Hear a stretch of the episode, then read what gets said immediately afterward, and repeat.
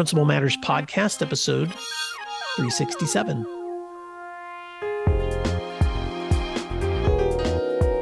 Hi, friends. This is Will Parker, host of Principal Matters, the School Leaders Podcast, where each week we bring you inspiring, innovative, and imaginative ideas for your own school leadership. This week, I'm back with my co-host, Jen Schwanke, and we're going to be talking about heart and head, a principal's essentials tools.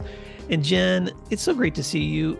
I want to set this conversation up by letting readers know, or listeners know, that they can be readers, because I'm holding in my hand, even though this is an audio recording, I'm holding in my hand the A S C D Education Leadership Magazine. And this past month, you had an article that you shared out called Heart and Head, a Principal's Essential Tools. Why don't you set up what motivated you to share this work?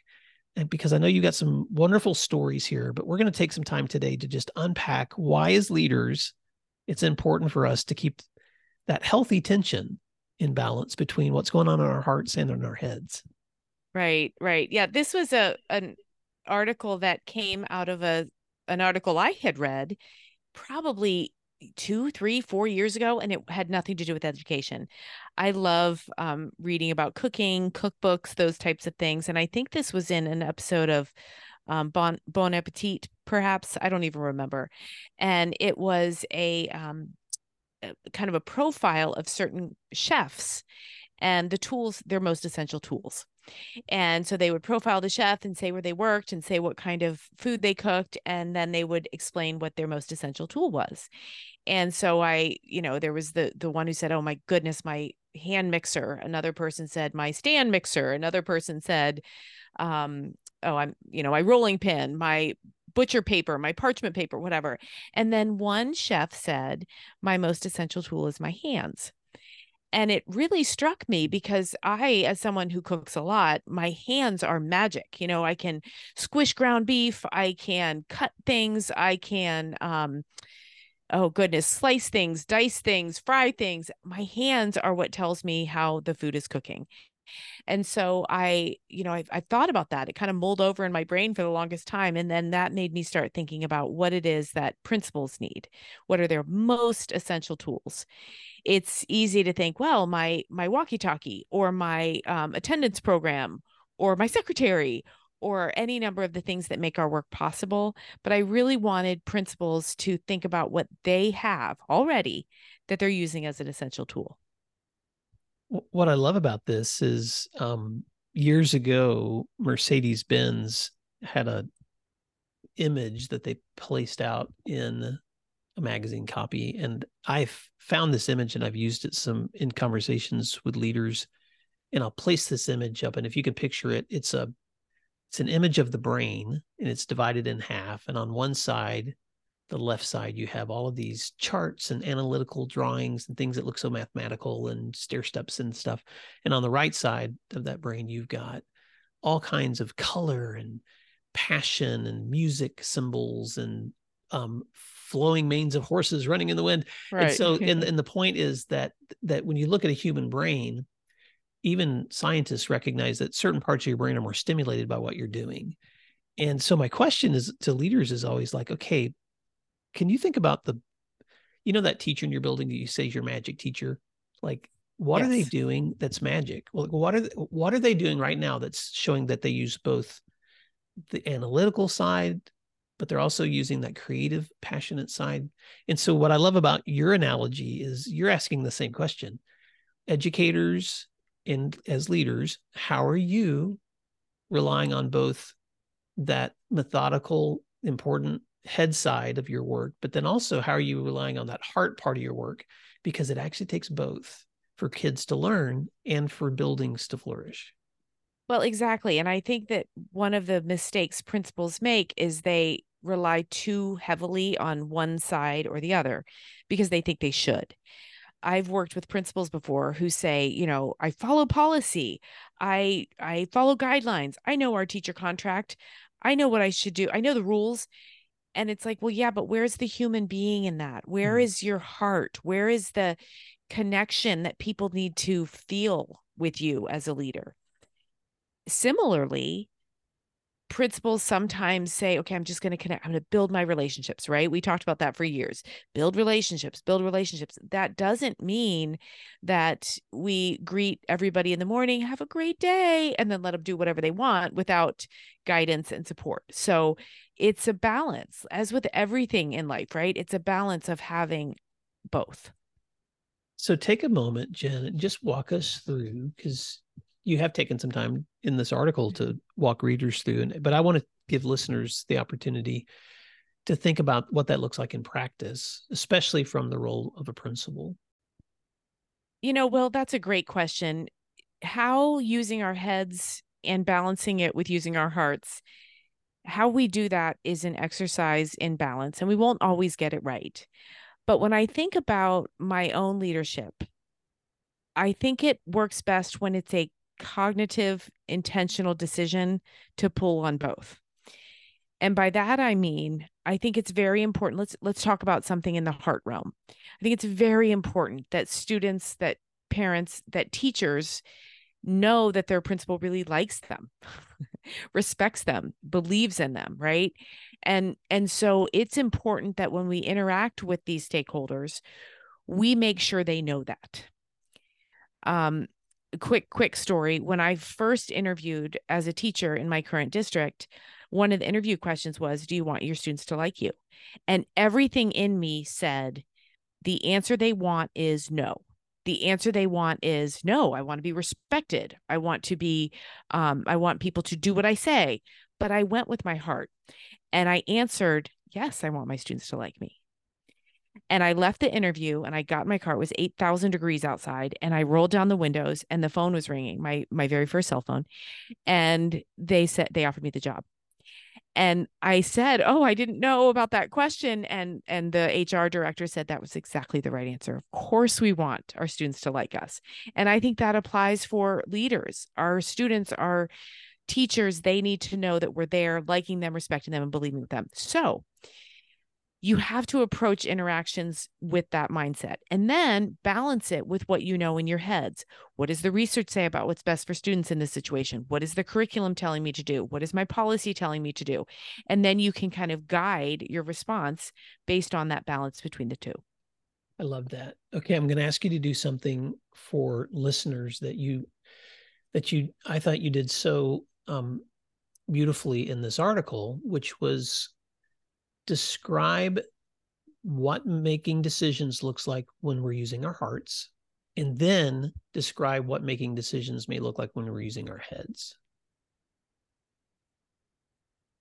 Well, I think it depends on the on the situation, honestly, Will, because um, you have we have to evaluate all situations that come to us for what they are. Um, you and I were talking offline right before we recorded this, and we were talking about sometimes there are issues that feel really, really big and they're just not. And we can let our hearts get us wrapped up in something that isn't going to move the needle at all in terms of our students and their experience. Um, and so that's when we need to decide, hey, wait a minute, is this a thing? If it's not a thing, how do we let it go? Um, how do we move on? So that's just one quick reaction to that question, Will, because I think it every situation is so different. We have to cognitively and intentionally think, what's needed from me here? When do I use my head? When do I use my heart? And and you and I had kind of jotted down some examples, I think, that we could kind of work through to let our listeners know when to use that. Yeah. So that. so let me let me ask you about that, because, and I'm pushing here on purpose, Jen, because you know, as, as I always picture myself as the listener, I'm like, okay, this is great. I need to keep in mind this tension and this balance between my heart and my head and my practice. What is that going to look like in real life? So can you talk for a little bit about what, for, for instance, student discipline, or even discipline with a teacher? Um, so what might that look like when you're using both the heart and the head in those situations? And this happens to principals, what, a hundred times a day? Um, yes, you know, people behave badly. People make mistakes. People um, do things that don't fit into what we want from our schools. Um, and so I think it's easy for principals to go too far either way. So let's say there's been a fight in the lunchroom. it's easy to bring both kids down and say, okay, you both swung, you're both out three days. I'm calling your mom. See ya. See you on Friday. But I think there's no kid swings without having a reason. And that's not to say that's, I'm not saying the reason is justified. I'm saying that that kid in that moment was overrun with feelings and needs someone to know that. Right. And so as a principal, I always found it so helpful to say, I know you don't want to be here. I know you're upset. I would be too. Can you tell me how you're feeling? And then that helps you get into that, the mind of that student. And at least, at the very, very least, give them that moment of being heard and seen. Then once you feel like you've got that picture in your heart, then you can say, okay, but unfortunately we did have this significant disruption and, and there are people that are hurt, even if it's emotionally. So we're going to have to talk about the repercussions of this, of this incident. And then you shift into what you know is best using your head. Again, your policies, your guidelines, your protocols, your discipline ladder, whatever it is that fits best with your school. And this certainly applies with disciplining teachers too. These um, situations I feel like are so incredibly complex because for every teacher that has made a mistake, there's a hundred people watching how you handle it. And so you have to rely on ethical, fair, due process responses. But you also need to know that probably no human being woke up this morning and said, I really want to get in trouble with my principal today. Nobody says that, right? And so you have to think about how the um, need that people have to be liked, respected, and believed in, how that plays out in this person's mind. So I want to give a couple of examples that are coming to my mind too, Jen, because I can remember an incident that we managed years ago when I was a high school principal of a student death. And those are sometimes the most traumatic situations you're ever going to go through. And I remember it was the first time as a principal that I had to write something to the community explaining where we were in terms of responding to this tragedy, how we were going to be supporting kids through the presence of counselors, some upcoming um memorials that had been planned in the communities. So it was both informational, but this was also a very sensitive situation. And I, I remember at the time drafting the email and, you know, having let my team see it, but then I actually showed it to my wife before it was going to go public. Missy was also a parent now in, in my school, but she's a, she's a, she's a trusted uh, confidant because she'll usually tell me what she thinks. And she said, well, that's very helpful information, but I haven't heard your heart at all in this letter.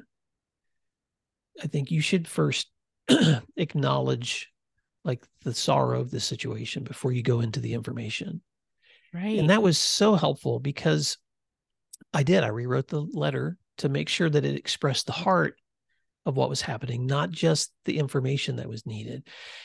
And that little tip, again, Jen, was just an example of her recognizing that head-heart tension. And, right. But, it, but it's something to keep in mind when you think about your communication. How are you communicating in every situation, both the heart and the head, in what you're saying to students and community members? Well, and let's flip that. Let's say you were a different leader and you had written an email or or s- compiled information that said, what a loss, what a tragedy, we're in such pain.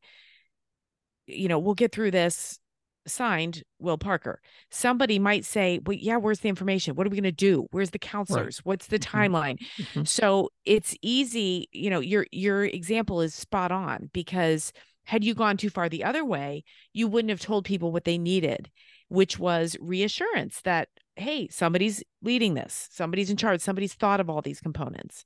Yeah. And so that's why you and I talk a lot about having somebody else read our work or, or bounce ideas off. You know, I think that's what's important because you could say to someone, this is a great tool for our listeners to walk away with today. They could say to a trusted confidant or a secretary or an assistant, can you make sure that both my head and my heart are reflected in this? Or can you look at this staff meeting agenda? Are, do we have enough things that are going to make people feel good about the work that we're doing in addition to the facts that we're giving them? Mm-hmm. So I think we can we can intentionally articulate the need to balance both head and heart. So Jen, um, I'm actually going to read you back to you because I just thought this was so helpful. I, I want to read back to you um, thoughts that should be in your mind, leaders, if you are making decisions with your heads. I'm going to read that first. And then I'm going to read back to you some thoughts that leaders should keep in their minds if they're if they're making decisions with their hearts. Are you ready? I'm ready. So so when you make decisions with your heads, and these are your words, Jen, but I, I really like them. Others will know. One, decisions are made using data knowledge and stakeholder input. Two, my principal knows the policies and guidelines and laws and mandates of our school and system. Three, my principal understands my contract and negotiated agreement and implements it in language in a reasonable and fair way. Four, my principal knows what I teach and can provide helpful feedback so I can continuously improve. Five, there are protocols and processes to ensure fair, equitable, and inclusive environments. And six, best practices are implemented and we evolve with the needs of our students. All of those are very smart, knowledgeable expectations that our people should have of their principals. Support for Principal Matters comes from School C E O. School C E O is a research and perspectives magazine for superintendents and other K twelve leaders powered by AptiG. School C E O has many resources. First and foremost, their quarterly print magazine. Explore school C E O dot com to explore how you can market the strengths of your schools. You can sign up for their newsletter and subscribe to their podcast. And you should also look into the School C E O Conference, which brings keynote speakers together to explore how to build a better brand and culture in your school. Learn more at school C E O dot com. Support for Principal Matters comes from DigiCoach and its walkthrough tool. I want you to picture walking through classrooms, observing teachers and students. In just ten minutes, you hope to see good instructional strategies and student learning taking place, or maybe you have some questions about something missing from instruction or planning. Instead of taking thirty minutes to write a follow-up email or leaving your teacher unsupported, wouldn't it be great to have an app on your phone or tablet where you could send immediate feedback while also collecting data? Enter DigiCoach, a customizable walkthrough and coaching tool created by school leaders for school leaders with thousands of pre-written, research-based commendations and coaching tips empowering you to provide quick, actionable feedback. DigiCoach is not an evaluation tool. Instead, it is an easy-to-use feedback and coaching tool, an efficient way to store your notes and to collect data for improving student outcomes right in your hands. It can be used on iPhone, Android, or tablets and includes speech-to-text functions. Make the most of your walkthroughs with a tool that saves you time and enhances meaningful feedback to your teachers. Go to digicoach dot com to learn more, and please tell them Principal Matters recommended you check them out. That's digicoach dot com. Well, and let me jump in. I mm-hmm. I don't remember if I said this in the article or not, but I do know that we don't all have to walk around being an encyclopedia of information, right? Any one of those that you just read, the principal can easily say, you know what, I know there's a policy on that. I'm going to get back to you. Or let's take a look at the negotiated agreement together to see what the language guides us to do. So it's not like we all have to have this mastered and memorized to rely on our intellect and our cognition, but we have to know where to find it. So side note. Agreed. Yeah. And so the flip side of that, when we make decisions using our hearts, others will know. And again, I'm using your words. One, my principal likes me, respects me, and believes in me. Two, I add value to this community. Three, I will make mistakes, but they do not define me as a person or professional. Four, my principal is gracious and empathetic. And five, expectations and goals are set because they are attainable, reasonable, and will make us better. Well, that list sounds doable, right? You know, I'm thinking about an example of a time that I relied too much on my heart. And this was probably ten or twelve years ago, but there was an employee, I was new to the school, and there was a, an employee, and I know she'd been through a very, very hard time. She'd, um, somebody in her family had had a horrific accident, and it was just devastating. And a year or two had passed, but I just felt so bad for this person, right? And she came to me and she said, I'm almost out of absence days. I really need to go to this appointment. Oh, what do I do? There, there were tears and my heart just broke for her. And so I said, and I'm actually shocked I did this, I took her absence form and I ripped it up and I said, we'll be okay. We'll cover for you. She said, oh, thank you. Thank you. Thank you. Well, then about five days later, she was back in my office, tears. I'm so sorry. I am out of days. I need another day. And I thought, huh? And I said, okay. And then she did it again. And I thought, I've been had. I don't think I was deliberately manipulated, but what I should have done from the get-go is, okay, how can I help you solve this? Is there a sick leave bank? Is there a way that you could take this appointment and do some flex time? I could have still relied on my heart without breaking our district policy, right? I could have done all of that. And looking back on that moment, that's kind of why I started thinking, I have, you know, the chef's hands, I have the essential tools, I have my heart to rely on. But man, I also know that if I'm going to be fair and I'm going to be a leader that's thought of as relying on equitable um, mandates, I, I need to do both. And, and we can't ever just say, nope, this is the way it is, relying on our heads or our hearts. Oh, I'm so sorry. Oh, here, let me, let me break the rules for you. That's a great example, Jen. And, and so I want to, I want to just speak to that as we're wrapping up, because there's a tension that it seems like is constant in every school. And it's the tension between, you know, are we following protocols, doing things the way we're supposed to? Um, are, or are we caring for kids and making sure that we're understanding where they're coming from and giving them the sympathy and the empathy that they deserve? And that tension is actually two sides of the same coin. We need both. We need expectations exactly. and, and, and policies and um, standards and structure so that we can have the kind of place where creativity and passion and awe and discovery and empathy can exist. And so, Principal Matters listeners, I don't know if this is helpful for you, but it's just helpful for me when I'm stepping into a day or any situation to recognize that both of those can be present at the same time.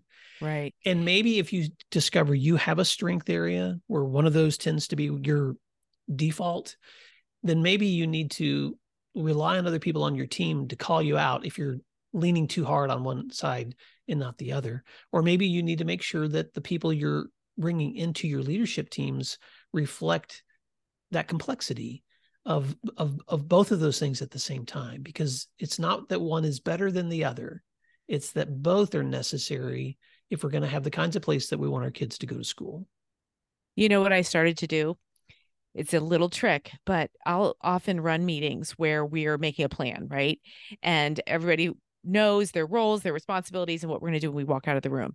I used to say, okay, sound good? How does this sound, everybody? What I started to say is, okay, how's this feel?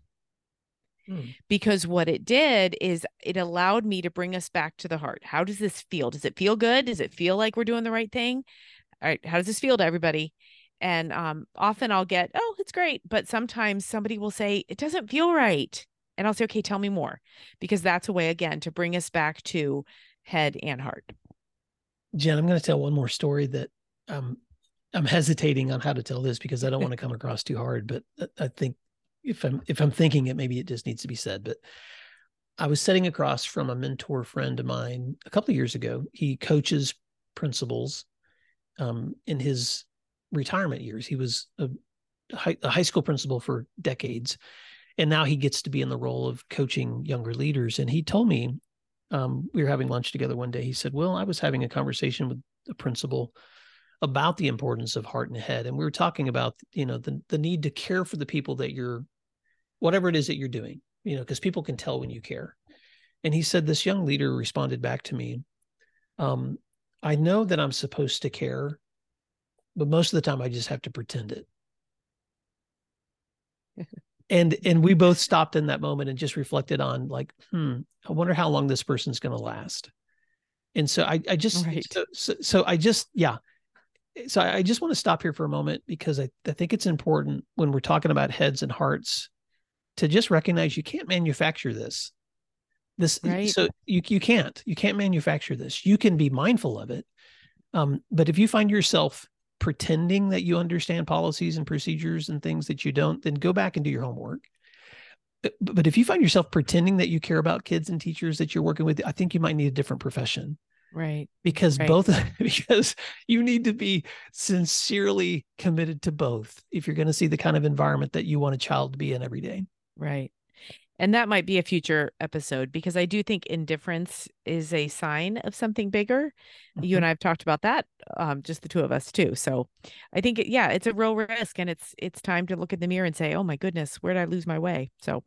Well, Jen, I know that people that are listening to this show right now care about their kids in their schools, and we get to hear from listeners, and it's so encouraging. Just this past week, you and I got a, a message from a listener who was just telling us um, in the decade plus of work that he's done in school leadership, that being able to be a part of these conversations reminds him of the priorities that he has, reminds him that he's not alone. And so, Principal Matters listeners, I want to thank you for trusting us and being a part of this community. And if you have a question for us, you've got a situation that you want to reach out for Jen or I to discuss on the show, or if you want to just reach out because you'd like to connect with us through email or set up a time to just chat by phone or Zoom, we would love to hear from you. And you can reach me at will at william d parker dot com. And Jen, how can they find you? They can email me at jen schwanke at gmail dot com. Well, I just also want to tell you guys that both Jen and I love to work with leaders and teachers. And if you have never seen, I'm going to plug you, Jen. If you've never seen Jen Schwanke in action, and I have, both on stage and virtually, and of course through her books, and please check out her work at jen schwanke dot com. And of course, you can see all the work that we're doing at my website at william d parker dot com. But until next time, Jen, thank you for this wonderful article. And thank you for the time you've given to Principal Matters listeners today. And Principal Matters listeners, thank you for doing what matters. We'll talk to you again next week. Thanks again, everyone. You can find free resources like this one at my website at william d parker dot com. Check out the services link on william d parker dot com to learn more about leadership academies, mastermind offerings, and executive coaching. If you're planning professional development for the year ahead, or you're looking for keynote presentations from any of my books, please email me at will at william d parker dot com. Thank you for learning together today, and thanks again for doing what matters.